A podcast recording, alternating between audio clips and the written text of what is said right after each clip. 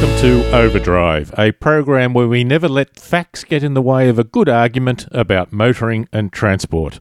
I'm David Brown, and in this program we look at news stories from around the world, including a UK university developing a groundbreaking model that predicts where potholes will occur.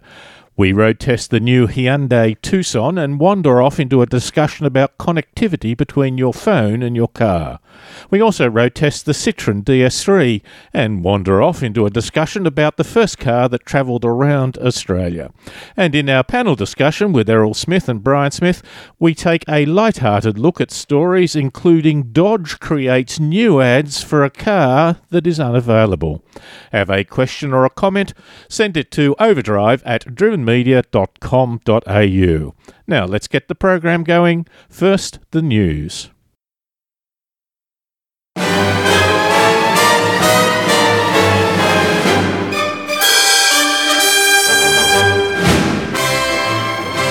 Plugging your electric car in to recharge seems simple enough, but now we need to consider what this means in terms of electricity supply. Electricity grids weren't necessarily designed with electric vehicles in mind, and with an influx of electric vehicles replacing fossil fuel cars, power utilities are reported to be feeling the strain. If too many EV owners charge up their car during times of high energy demand, the grid can get overwhelmed leading to higher energy costs and greater risks of blackouts. BMW has now developed a system for its i3 owners that when electricity demand is high, they can delay a charge for a cash rebate. The system is called Charged Forward, and a test program has been established involving 100 i3 owners who have given BMW the ability to rearrange their charging schedules in response to high demand for electricity. A Canadian law firm said it recently filed a lawsuit against Fiat Chrysler Automobile seeking $4 billion in damages in connection to the massive recall announced by the automaker earlier in July. It has been reported by Reuters that the Milan listed shares dropped in price and trading was temporarily suspended. The company said it would recall 1.4 million vehicles in the United States to install software to prevent hackers from gaining remote control of their engines. The US vehicle safety watchdog, the National Highway Traffic Safety Administration, has just placed a record $105 million fine on Fiat Chrysler for lapses in safety recalls involving millions of vehicles. Fiat has said the recent problem with their cars being hacked was isolated to the American market and did not affect cars sold in Australia. An innovative new Geographic Information System, or GIS model, developed by the UK's Cranfield University, has been used successfully by the Lincolnshire County Council to predict where potholes will frequently reoccur in roads, thereby saving money on expensive resurfacing. This is not just a case of predicting the number and weight of vehicles travelling on the road. A key interpretation for this project was ground shrinkage and swelling from the surface to two metres below it, a geohazard. The road foundations are critical. A large number of rural roads are constructed with practically no foundation. They are just laid onto the earth. And so if the earth is moving around, that's going to impact on the road and has an immediate impact on the maintenance of the road as well. Not all Australian vehicle manufacturing is to be lost. Tasmanian motorcycle Braaap is making a global impact. Through tapping into the Chinese market, Braaap has experienced 400% growth in sales in the past year. Last year, their motorcycles outsold similar models from major international manufacturers. Founded in northern Tasmania in 2005 by owner and CEO Brad Smith, Braaap has just celebrated their 10th anniversary. 28 year old Brad Smith was the 2010 Young Australian of the Year for Tasmania, Australian Young Entrepreneur of the Year, and International Young Entrepreneur of the Year runner up. Electric vehicles are touted as being environmentally more sensitive and one of the ways to the future, but they are expensive and have, so far, remained the province of the rich. That means low income families who tend to live in parts of cities more vulnerable to pollution can't always access the advances in clean transportation technology. LA wants to level the playing field with a new pilot program to subsidize EV car sharing. The city just won a $1.6 million grant from the Californian Air Resources Board to put 100 car share vehicles, at least 80 of which are electric, into the low income neighborhoods. The city still needs to figure out who will operate the service, but it hopes to get the new cars rolling by early next year. Transport modelers have evaluated how we make our trips on fairly simplistic parameters of how long does the trip take and how much does it cost. But the reason for trips and the flexibility that is inherent in why people travel and how they travel is not as clearly understood. Now some researchers in Salt Lake City in Utah have been looking closely at the factors that generate the number of walkers. After counting pedestrians on hundreds of blocks, they found that having a lot of other walkers, the amount of street furniture, including benches and ATM machines, and the number of bottom floor windows all had statistically positive relationships to the number of pedestrians. A revolutionary technology that provides instant tyre pressure readings for cars, trucks, and buses without the need to stop the vehicle is being piloted on the UK's M6 motorway. According to figures from the UK's Road Safety Observatory, in 2014, approximately 25 deaths and nearly 1,500 serious accidents could be attributed to poorly inflated tyres or defective tyres. It could be considered that modern cars will remove the need for such a device because they have their own tyre pressure monitors, but this device gives feedback to the authorities and could be used as a policing system. Recent studies conducted by police forces across the UK found that 86% of cars involved in accidents had at least one incorrectly inflated tyre. And that has been the news.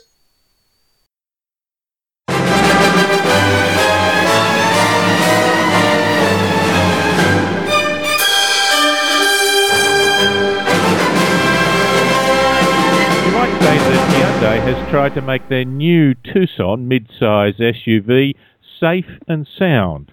Depending on the model and when you buy it, you can get a good range of safety features and the latest in Apple and Android connectivity linked to your entertainment system.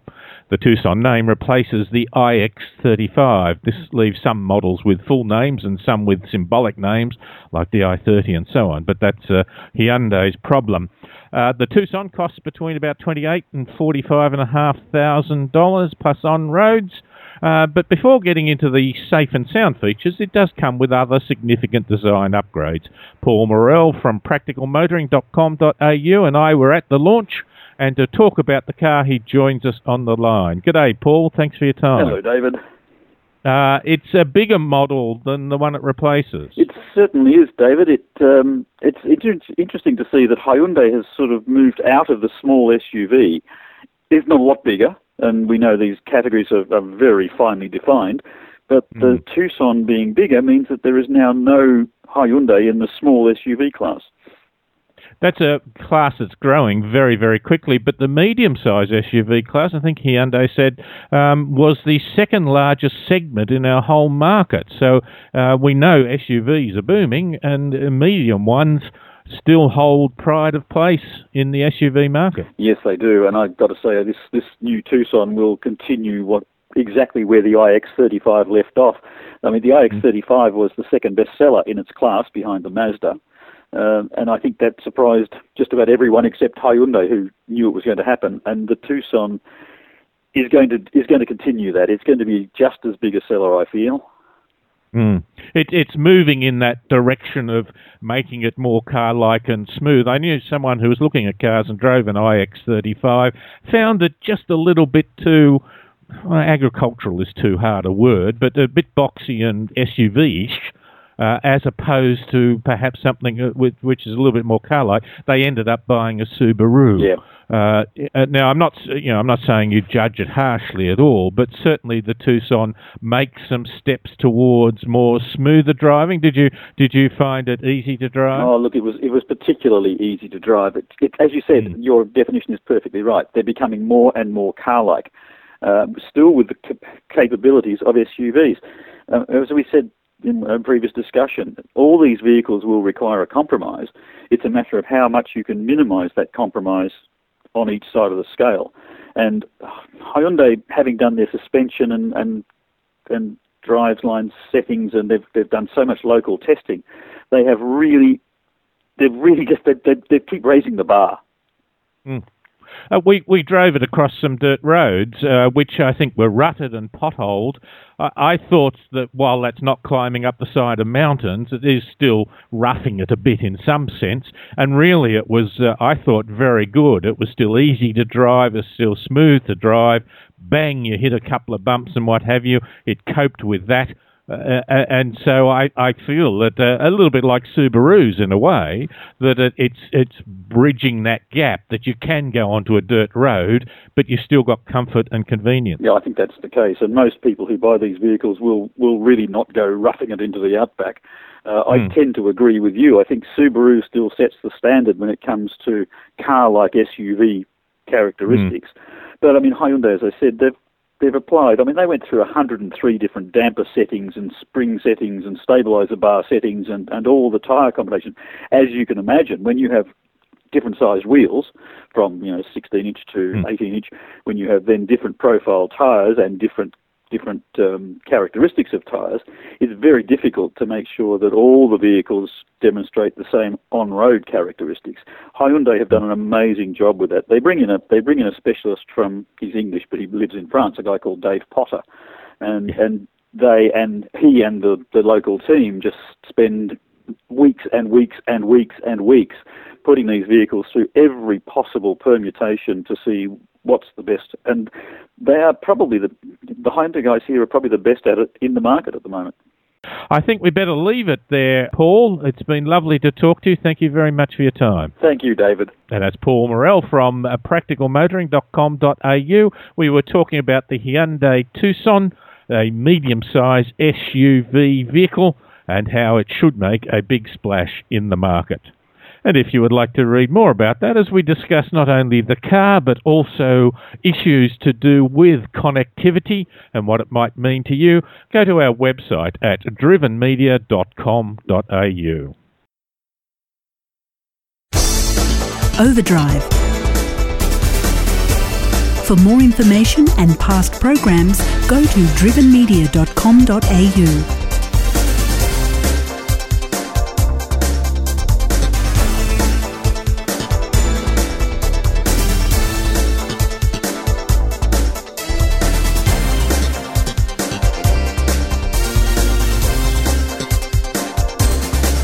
This year is the 90th anniversary of the first car to be driven around Australia. It was a 1923 Citroen 5CV two-seater boat-tail tourer. Small car they nicknamed Bubsy. It had a 0.8 litre engine, four-cylinder, three-speed uh, manual gearbox, and it weighed a mere 543 kilograms the model that actually came out a little later had an, an almighty 8.2 kilowatts of power. How times changed. I've just been driving the Citroen DS3, available as a sedan and cabrio. Let me start by saying I walked out of the house and went to get in it, and I l- thought it looked funky. It was not a wild design, but it just looked striking enough to encourage me to think that it has a specific market. It's not as quirky as the Fiat 500, although it's a little bigger, it certainly had individuality, a disposition that was not wildly in your face, but it had a sense of its style. It makes a statement without having to go all punk. And uh, another person who has been driving that and who had a chance to drive a 1923 Citroen just uh, the other day is Brent Davidson, and he joins me on the line now. Brent, going back to the 1923 one, you gave the, up the opportunity to do that? I did, David. Um, let me tell you why. Um, I'm a very, very clumsy chap with very large feet. The Fiat is a delicate, uh, sorry, did I say Fiat? I should have said it. The Citroen is a very delicate little thing um, with the brake pedal and the accelerator pedal on uh, the opposite sides to which we are familiar. I didn't want to break the car. I didn't want to make a fool of myself. Um, most importantly, I didn't want to break the car. I watched having others the, do it. It was fun. Yeah, uh, uh, having the accelerator under your left foot is extremely dangerous because you're used to pushing the clutch to the floor. Exactly and right. quite often, if people brake with their left foot, they brake extremely hard because they're used to pushing a clutch all the way to the floor. Exactly right. So yes, I, I chose uh, to uh, to be kind to the little Citroen and uh, spare it from the Davidson. Well, you could have made national news. Yeah, I'd rather do it in a, in, a, in fine fashion rather than a bad one. But I have to tell you, a very, a very, very brief story. Um, some years ago, I interviewed a, a Perth couple who were recreating the um, the drive around Australia by the uh, uh, by the, the, guys in 1923, um, and I had two bites at the cherry, and the second one was very unfortunate. Uh, the first one they'd driven from Perth via Darwin to Sydney, and I had lunch with them, and we got a lovely little story out of it. The second time I spoke to the husband on the phone, they'd been uh, hit by a truck um, somewhere along the road between Adelaide and Perth on their way home, and um, the car was in very, very bad shape, but unfortunately the poor guy's wife was in even worse shape. And the long story, the very, very short story of that long story is that several months passed, and while the lady recuperated, all the friends of the family and other enthusiasts gathered together, uh, searched around the world, raised money, rebuilt the car, and took it back basically to where it had, had come unstuck. And uh, husband and wife jumped in and drove it back to Perth from that point. Oh, isn't that lovely? Yeah, and the story I wrote, unfortunately, was uh, was the husband's uh, written uh, epistle to me, telling me of the uh, unfortunate demise at that point of the little car. Oh, is that right? Yeah, yeah. So there you go. That is my brush with uh, with fame and um, and very small Citroens a very small Citroen. Well, this is a small car. We're talking about a small car here. It's in the light car class, less than four metres long. It's not big. Oh, exactly right. And look, you're right. It, it is 39, 48 millimetres. But I come back to your opening statement about you walked outside and looked at it and thought how funky it was. I have to mm. agree with you. I've loved mm. the style of this car from the day I first saw it, and I think it's where Mini would probably have liked to have gone. It's it's mm. got this sort of canted forward B pillar that comes to a bit of a triangle at the roof. It has what the French call a floating roof line. It's got a nice rise to its waistline. The windscreen angle is right. There is there is not a lot to dislike visually with this car, and it's the sort of car that every time you see it, you have a little smile. And and to me that says something special about a car when you can look at it sometime down the track and still just have that little smile and say, yeah, I think you still look pretty cool. Brent, lovely to talk to you as always, and your experiences from 1923 cars, not from you personally, uh, through to the modern is just much appreciated. Thanks for your time. David, it's always my pleasure. That's Brent Davidson from the Newcastle Herald and the Illawarra Mercury. We were talking about the Citroen DS3.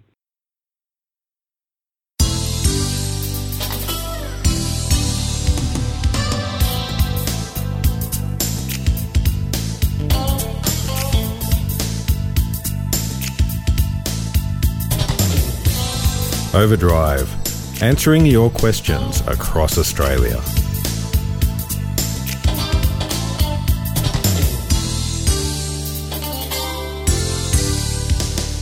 And finally, that part of the program where we discuss the more unusual stories, the quirky stories to do with motoring and transport.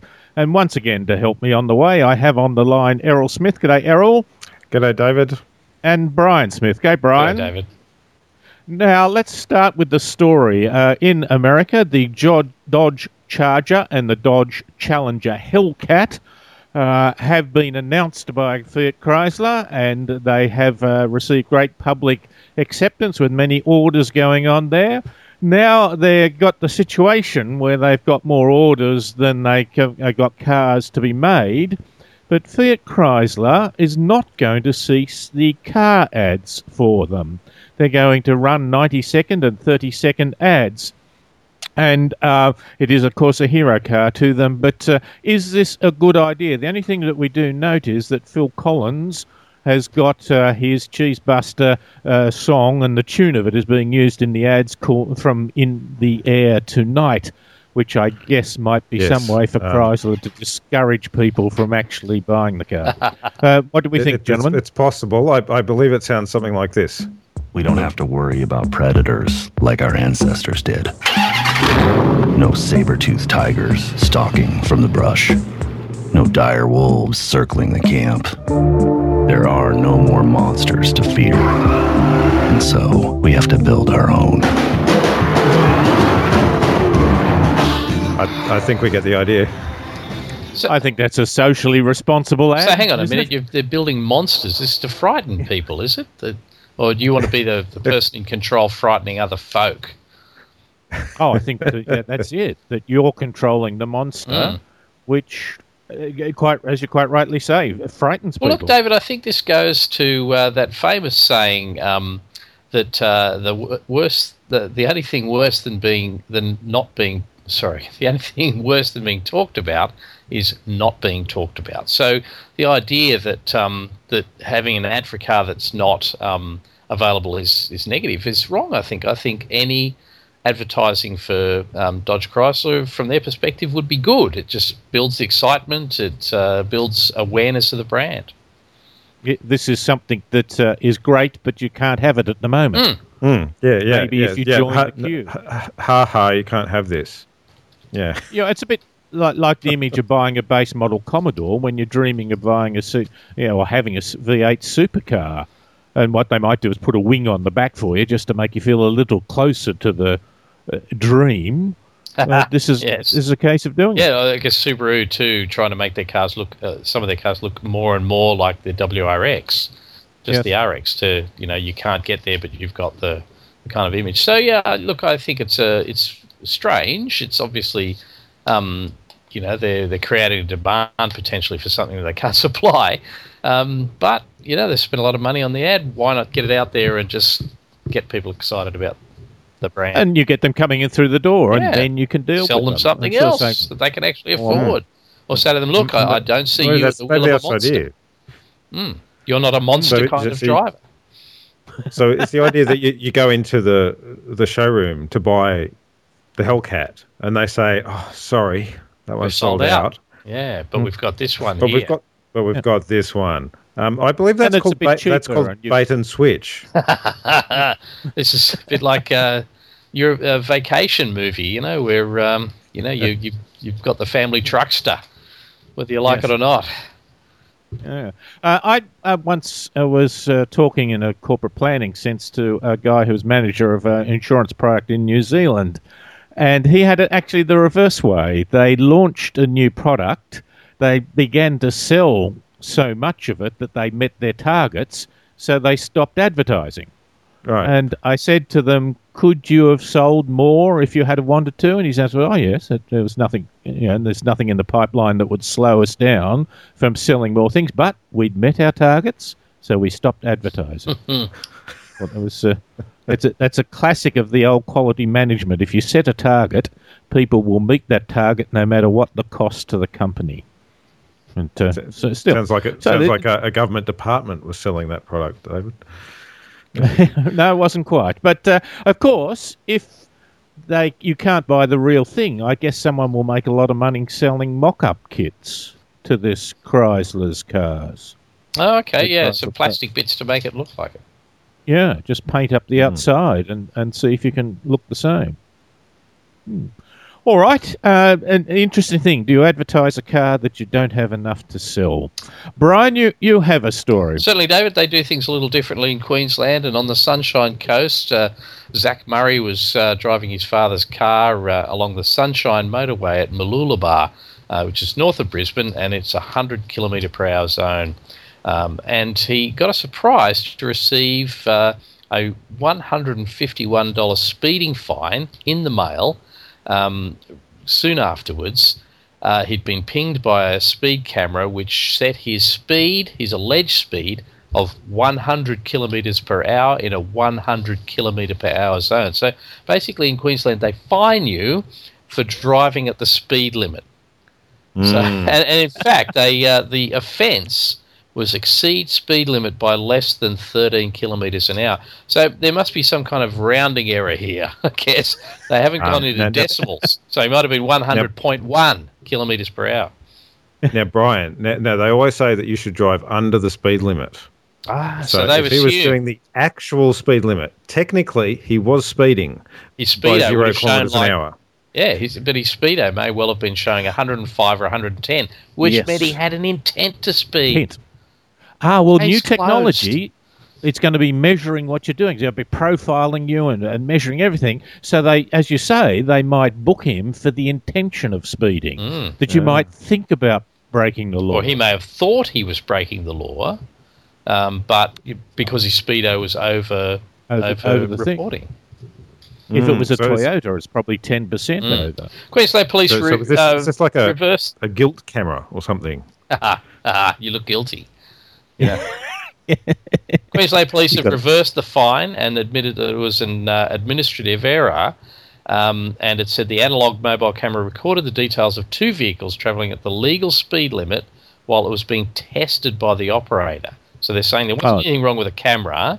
There was an error in the manual adjudication process. So they're actually firing the thing at uh, law-abiding drivers, I guess, to calibrate it. Maybe it added the two speeds together. That's right.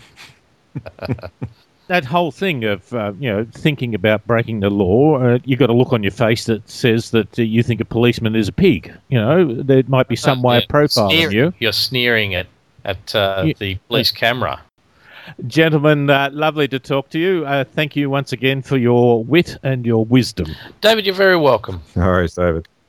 And that's Errol Smith and Brian Smith. And we were talking some uh, unusual approaches to the area of motoring and transport. And if you would like to hear a longer interview, you can go to our website at drivenmedia.com.au where we cover a few more subjects.